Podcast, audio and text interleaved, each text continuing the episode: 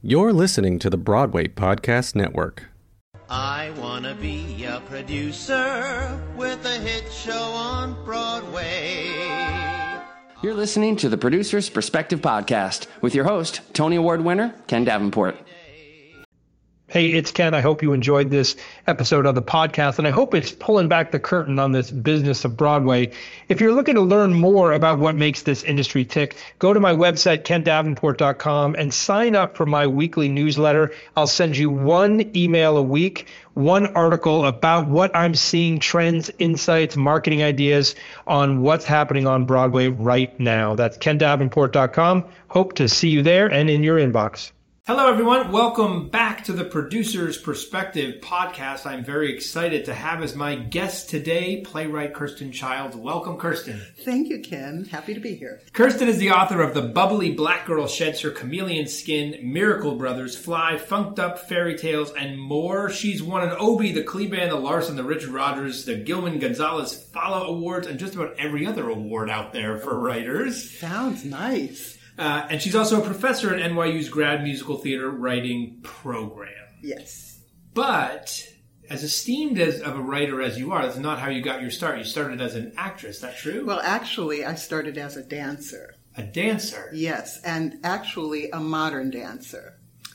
I, you know, that's actually what I, I, I graduated from college as, as a modern dancer and I came to New York and I actually um, was performing down in Alphabet City with uh, a writer who you might know. Uh, her name is Ntozake Shange and I did choreo poems to, you know, music and listened to people doing, um, um, I, danced to spoken word artists and music, and um, I had a blast. Uh, and but I so I started as a, a modern dancer, and one day um, someone said uh, they were doing um, a touring version of a Broadway show, uh, Chicago. And I went and I knew nothing at all about theater. I'm from Los Angeles. My high school, my junior high school, my elementary school, nobody did musicals. But the musicals that I loved were the ones that I grew up watching on television. So someone, the one advice someone gave me wa- was to sing loudly. so oh, sure, yeah. That's what. That's how you get to Broadway. that's how you get, loudly. Broadway, you know, sing bro- loudly. been a, was it you weren't a singer at all? You were a dancer. I was a dancer. I never took singing lessons ever, you know, but I like to sing. I mean, who doesn't like to sing? So I went to this audition and I, uh, in my cutoff tights and my Hermes sandals and my baggy leotard and just said, woo, I'm here dancing on the stage of a Broadway theater. This is exciting.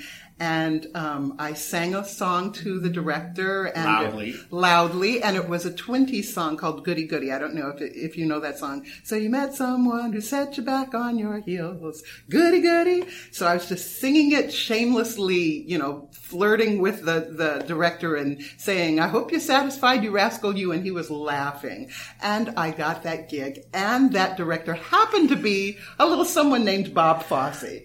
So that is my career in um, uh, musical theater. That is how it started. I knew absolutely nothing about musical theater, but I loved it. That's the best way to go into things when you don't know a thing about it because you weren't nervous. What the your No stakes fear. have right? No stakes. Yeah. If you don't get it, you just go back to dancing to spoken word. Absolutely. Next thing you know, you're working with Fosse. That's it. How was that experience? It was actually really wonderful. He, what I really admire about him and everybody that worked for him is the level of work. And, you know, we're not even talking about the talent. We're not talking about, you know, um, all of these other things. It's just the commitment to work. Um, he was he was really he was kind of a workaholic, and all the people that were around him were workaholics. And if you were not one, woe to you. But you didn't have to be the best dancer. You just had to try. You just had to try your best to Really? do the work. He admired and respected that. He he respected people on their their various levels of you know ability, but if they were trying 110 percent, that was what was important. At least that was my experience with him. I can't speak for everyone, but that was mine, and I highly admired him.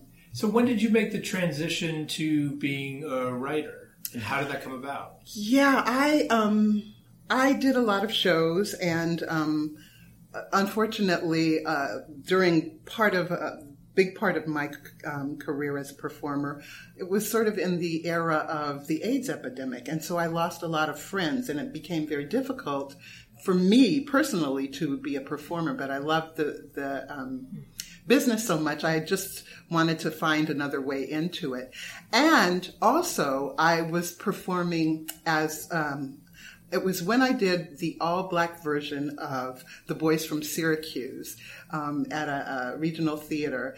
And that was actually the first time I had been in a, a, show where everybody, pretty much everyone was a person of color, um, because I had been like the token black person in, in Chicago. And um, what struck me was the level of um, talent in terms of acting that I had never witnessed because um, pretty much uh, black performers were either doing the all black version of a show that was formerly for uh, created for white people, or they were doing a musical review, or it was just one black person in, in a show of mostly all white people. So here I was watching all these people doing this incredible work, and I thought, you know, there should be shows that are that reflect the experience of the people in this um, show. And so I thought I'm going to write a show, and I don't care if it's really bad. It will be my first attempt to try and write something. Um, that speaks to my experience. And pretty soon, somebody, because you know the, the the theater is full of very competitive people. Somebody's going to say, that is not how you do it let me show you how, how to do, write a show for black people. And then there would be two shows, one bad by me and one really good by somebody else. That was my secret plan. Once again, actually, interestingly enough, very similar to your Sing Loudly for Bob Fosse audition, there were no stakes there. Absolutely. You just were like, I'm just going to write this thing Absolutely. because, and it's going to be bad, and then someone will make a better one. And someone will make a better one, and I will learn from my bad play um, how to become better. Uh, th- that was always the, the plan. And what was that play? It was actually a um, version of the Odyssey, but set in World War II. It was going to be about um, black soldiers, and the, one person was going to experience an Odyssey coming back home to the to the states after you know fighting in the European theater of war. And was it good or was it bad? Oh, it was terrible. It was totally terrible. I mean, maybe I could come back and look at it now, but it was terrible. But what it did was it helped me learn how to write lyrics. It helped me to see that it wasn't that easy to write a musical and that I needed to get help. And so I, you know, learned from that. So what happened to it when you, so you wrote it and you were like, oh, wow, this is hard did did it get up? Did something happen? Oh no, no, no, no. What happened was um, that I uh, uh, sent it in as an application to the graduate musical theater writing program, and they saw something in it, and so then they then I became a student there, and then I learned more about the art of writing musicals and the craft of writing musicals. Can I ask what age you were when you went through this? You can you ask. I don't mind you asking. I hope you don't mind me not telling you. ah, nuts it just feel what I love these stories of you were pursuing a totally different career and had yeah. a very successful career. I did. And then I what did? So I have two questions about that. Mm-hmm. You could have kept performing. Obviously, there were some personal issues going yeah. on. It was very difficult for you, but you could have kept doing that. But you decided to take a step back and go back to school, which is really hard for a lot of people to yeah. do. What do you think gave you the courage to do that? Well, it wasn't that hard of a, a, thing for me because I was also taking acting courses. I mean, I've just always been my both my parents were teachers, so I just figured I'd be studying and learning throughout my whole life. So that never caused any kind of fear. It, I was actually eager to learn the tools to help me. But um, what was interesting is once I started writing, I actually knew that I had found what I was looking for my whole life. I, I, I actually remember, oh gosh, uh, I think his name was Ted Hooks. He had like um, a restaurant. Do, do you know Ted Hooks? He was a very, very well known, I believe he was a restaurateur.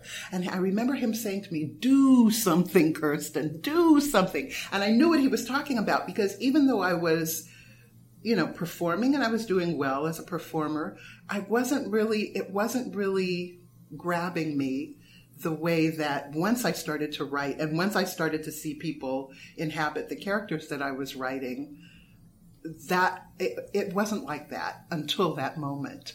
Um, I was doing something.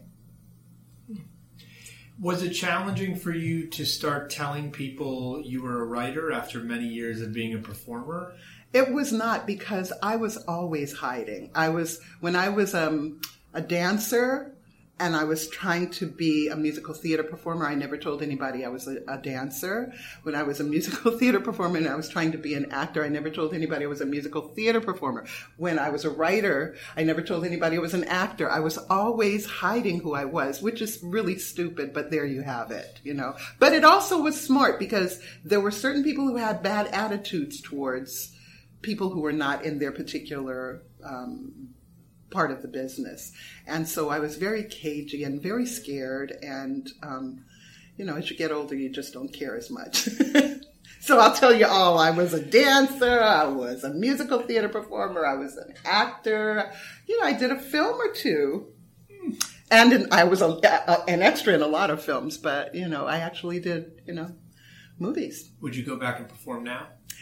You know, I am so happy performing in my house, creating characters. That's enough for me. Is I, that how you do you write and act stuff? Oh out? yes, I am young people, old people, men, women, uh, animals, whatever it is. It, it, I think my acting career has helped me sort of inhabit these characters, you know, sort of so that I can see how they interact with each other, how they come to determine what they need to do in the story. We've had a lot of writers on. I don't actually think anyone has talked about whether they talk to themselves when they write. So I'm fascinated by this. Do you is that how you compose dialogue or do you write and then go oh i'm going to read this aloud and hear how this goes and try to be this character and this character um, it's a combination of things it, it, if it I, I really can't answer that if it just feels right then it feels right um, that's you know when i'm talking and it just feels like that's actually organically right um, then i don't mess with it. Other times i put it down and i go step away and then i come back and take another look you know it just it depends obviously you're a you were a fan or are a fan of the NYU program because you're back there now teaching. Yeah. But think back when you went to school there, what was the biggest takeaway you got from the education? Like if you only had one lesson to take away from your education, what would that have been? I think well, it's hard to put in one word, but I would say there are some things about collaboration that you that are to me gold.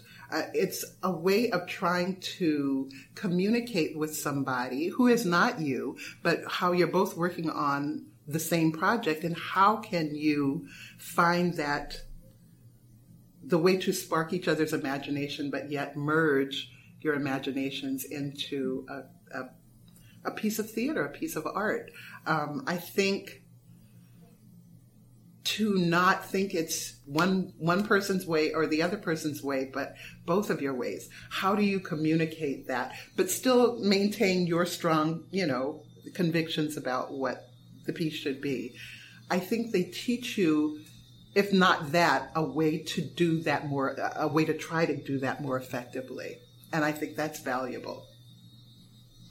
So what was the first show of yours that you saw up on its feet in front of an audience it was bubbly. It was. Yes. Because that's, of course, where I remember you bursting on the scene and me rushing over to Playwrights to get a ticket. Oh, my. Uh, so, how was that for the first time when you saw a show up and in front of an audience? What was that experience like? Well, I have to tell you, I enjoyed it in rehearsals. but when there would be an actual production, uh, Tim Sanford will tell you, he's the head of Playwrights Horizons. The minute it was intermission, I would run to his office because I just couldn't be around the audience. Um, and so my mind was not on the piece unless I was hidden way up in the back where nobody could see me. Then I could actually look and see what was going on. But it was so intimidating at first to have other people in the room that had nothing to do with the process actually experiencing the show. It was made me ill sometimes. Really? Yeah. What were you concerned about? Just because, well, maybe, maybe because Bubbly was pretty much about me. so perhaps people would be like, oh, what kind of person is that? Or, oh, that sucks. You know, those kinds of things. I mean, that's real, you know. But as it turned out, they didn't feel that way. So it was, a, it was, I had a happy ending for that. Yeah, for sure. Are you, do you still feel the same way when you see shows? No, actually, now I can see, and it's very valuable to see when people are shifting in their seats and, you know, and when they're leaning forward. Now, you know, having had a few of these under my belt, I can actually, you know, separate myself as a writer to, um, to sort of see what, how the audience is feeling. And I, I look forward to it actually. Yeah, you have to, right? To learn from their response. But then again, they're not bubbly and they're not me. so these pl- these other musicals, so I can actually go, oh, they're not, you know, they don't like this, but that's okay. They're, it's not that they don't like me. I know that's really silly, but that's real. What about reviews? Do you read reviews? I do read reviews, and um, I've been reading reviews ever since I was a performer. So you know, I mean.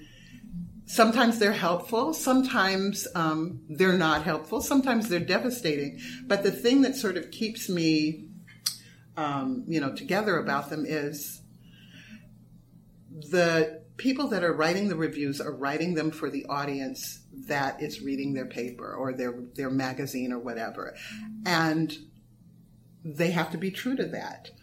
That might be not be the audience I'm creating this musical for or this piece of theater for, and if I have to believe the good, I have to believe the bad. So I don't have to believe either one of those things. You mentioned just now the audience that you're writing this for. Mm-hmm. How do you come up with your ideas? And do you think about that audience as you do? Like, oh, I want to write for this audience. It sounds like that's ex- one of the reasons your first play. came Yeah. So how, where did these? Well, I see a whole bunch of Kirstens sitting in the seats. Really? I mean, you know, I write what pleases me. And I know that there are other people like me that, you know, it's clear some things that I see, you know, like on television or in the movies that I love, other people love. So I figure some of those people have to like what I like, you know. So that's the audience. The audience that has similar sensibilities to me, whoever they may be. Um, so I write what pleases me, what gives me enjoyment, what makes me laugh, what makes me cry. Do you think, oh, I'm going to write this for Broadway? What do you think about Broadway and its strange ecosystem? You know, I think that I, there are some people who do write for Broadway. My, um, my, uh, what is it, mission, my, the thing that I, I am writing for is to create a presence that wasn't there before. And that is for people of color, for women of color. Um, you know, there's a, a, you know, there are a lot of sidekicks, but there are not a lot of protagonists that are uh, women of color or men of color. And that's sort of my mission is, um, if I don't do it, who's going to do it? Well, it's interesting you say that because I wrote a blog years ago when we were talking about diversity on stage. People were talking about, and my big thing, the analogy or metaphor that I used was it's like a flower. If you want a different color flower, you have to plant a different color seed. And it's the writers. Yes. The more diverse writers we have, they're going to write about the experiences that they know. Well, and I will actually, I'll see you, your writers, and I'll raise you. There might need to be more producers of color. There need to be, 100%. you know, all sorts of places, areas, you know, um, in the business where um, there's an embracing of diversity. Um, but I think we have to take whatever steps we can. But I, I, I will honestly say that is not what I set out to do. I actually set out to write a story of somebody who I really knew. And so, um, in terms of my other things, I'm writing stories about people that I want to know. So. And give us a grade right now. How do you think we're doing in this d- diversity fight that we're in right now to, to become better? Oh, A to gosh. F. You're the professor. But you know, here's the thing at NYU in my school, in my particular program, we don't have those kinds of grades. Pass, fail. Pass, fail. And I think that, um, I think that as long as we keep pushing and realizing that there's work to be done and not sort of resting on our laurels, I think that that is a good thing. And I think we can always do more. I think we can do more, not just in terms of diversity, but of, you know, ethnicity, but also in terms of, I don't know, um, gender, um, disability, you know, all sorts of ways that I think that people are actually opening their eyes and opening their hearts too. You know, I, I, I think it's an ongoing process and it will always be an ongoing process because the human race is an ongoing process. And Wasn't that a great po- po- po- politic answer? Really but was. it really is true. It really is true. Uh, it was better than a politic answer because I believe yours. well, and I uh, actually mean it. Is there anything specific you can even tell me Mm-hmm. or any of the people listening that we can do today to Mm-hmm. help make this situation better? Ooh, that's a great question. Um, I just think um, just always have your heart open. Just always allow that maybe when you hear somebody complain, instead of sort of backing away, lean into it. You know when you hear somebody and and determine whether or not it actually has merit. And if it doesn't have merit that's fine. But a lot of times when people are saying you know this should be this way there is some validity to it. I remember when i first started as a, a performer sometimes people would say things and you know like oh i wish there were more you know there was more diversity and people would automatically close their minds to it because they would be thinking wrongly that someone was attacking them. And i think that just the wish for that is not an attack on anyone. It's just it's an, a sincere wish. Whether or not anything can be done about it is up to the players but just to keep your heart and mind and ears open Now you are on the faculty at NYU. Mm-hmm. What's the biggest issue you see young writers struggling with today? If there was one thing, one mistake, for lack of a better word, that you see, what would that be? I think that, and, and this, I don't, I, I would not say that this is something that is, you know, native to just, you know, writers at um, NYU. I think this is typical of all young writers. They want to write about things that are so removed from them they haven't had a chance to explore who they are yet. And so, and it's from a, a, um, a, a wish of actually being, you know, uh, more open to the world. But I think that a mistake, I will say the mistake that I made with my very first musical is that I wanted to showcase, you know, ills that were going on, but I didn't really understand who I was. And so since I didn't understand who I was, it was kind of difficult to understand who the other characters were. And I think if you don't start from your own truth, sometimes it's a little difficult to craft a story around characters that you don't quite understand. Does that make sense? Yeah, totally. I actually was thinking about Jonathan Larson there mm-hmm. in you know what eventually became the remodeled you know Tick Tick Boom, but he was mm-hmm. writing about him turning thirty, Right. as a composer who was trying to succeed, and of course that show really didn't go anywhere. Mm-hmm. But it wasn't until later that he was able to do Rent. And I think a lot of young writers come out of the box trying to write Les Mis or West Side Story, Right. And they can't yet. They can't yet, but you know what? They might as well do that because how do you learn except from through your mistakes? So do it. I actually don't think it's a problem. I think it's good to make those mistakes. I think you should be dreadful at the beginning and but also just really uh, get into the dread and then have somebody help you figure out how to craft it into something beautiful. How do you deal with when something you do now doesn't achieve the success that you thought it might? You finish something, you're like, this is amazing, this is great, this is going to be the one. Mm-hmm. And then if it isn't that, how do you go through that process? You seem to be a very open hearted person.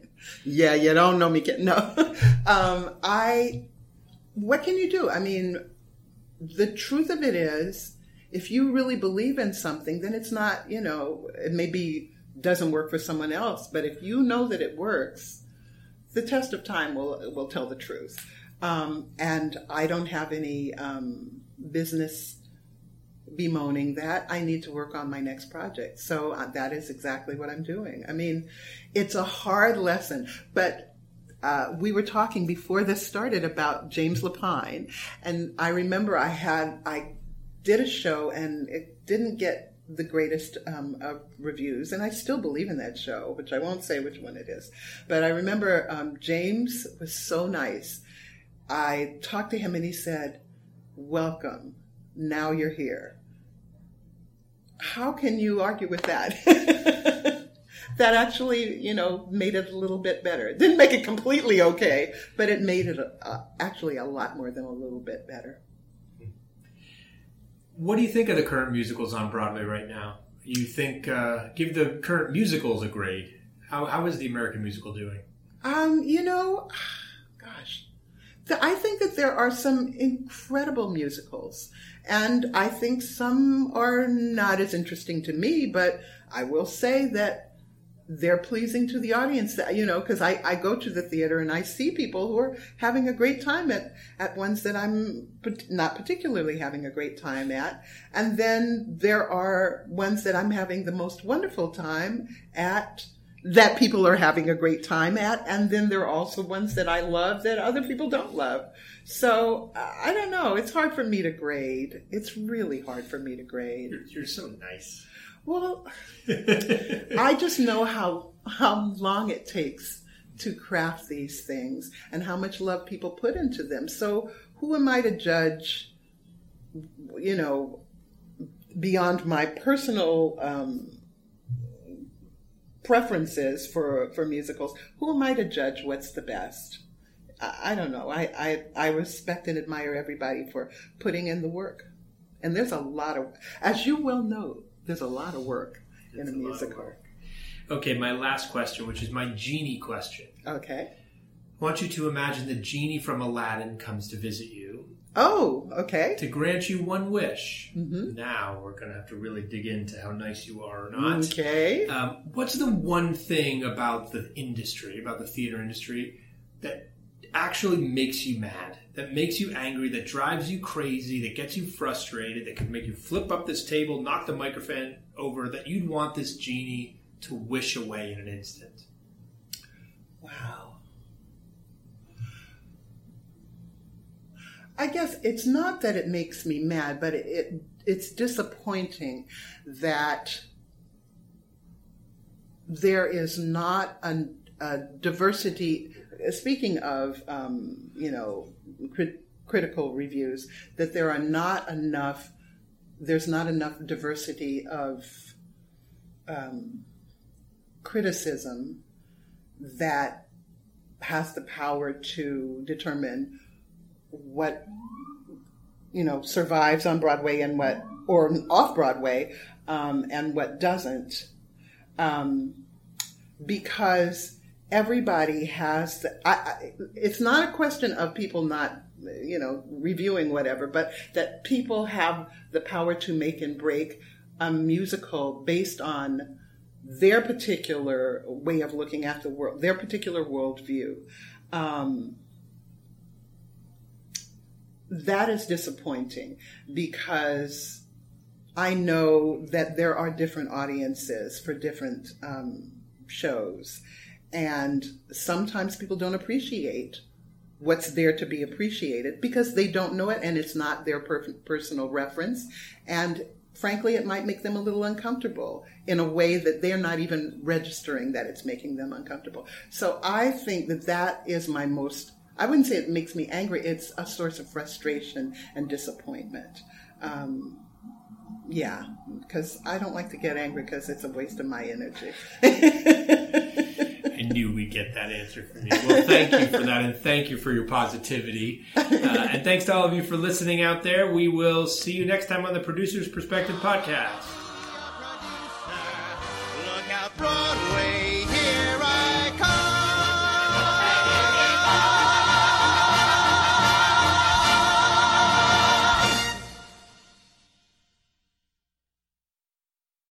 Hey, it's Leslie Odom Jr. here on the Broadway Podcast Network to tell you about the Rise Theater Directory, a program of Maestra Music. Rise is a national online resource designed to connect and empower backstage and administrative and creative theater professionals from underrepresented backgrounds.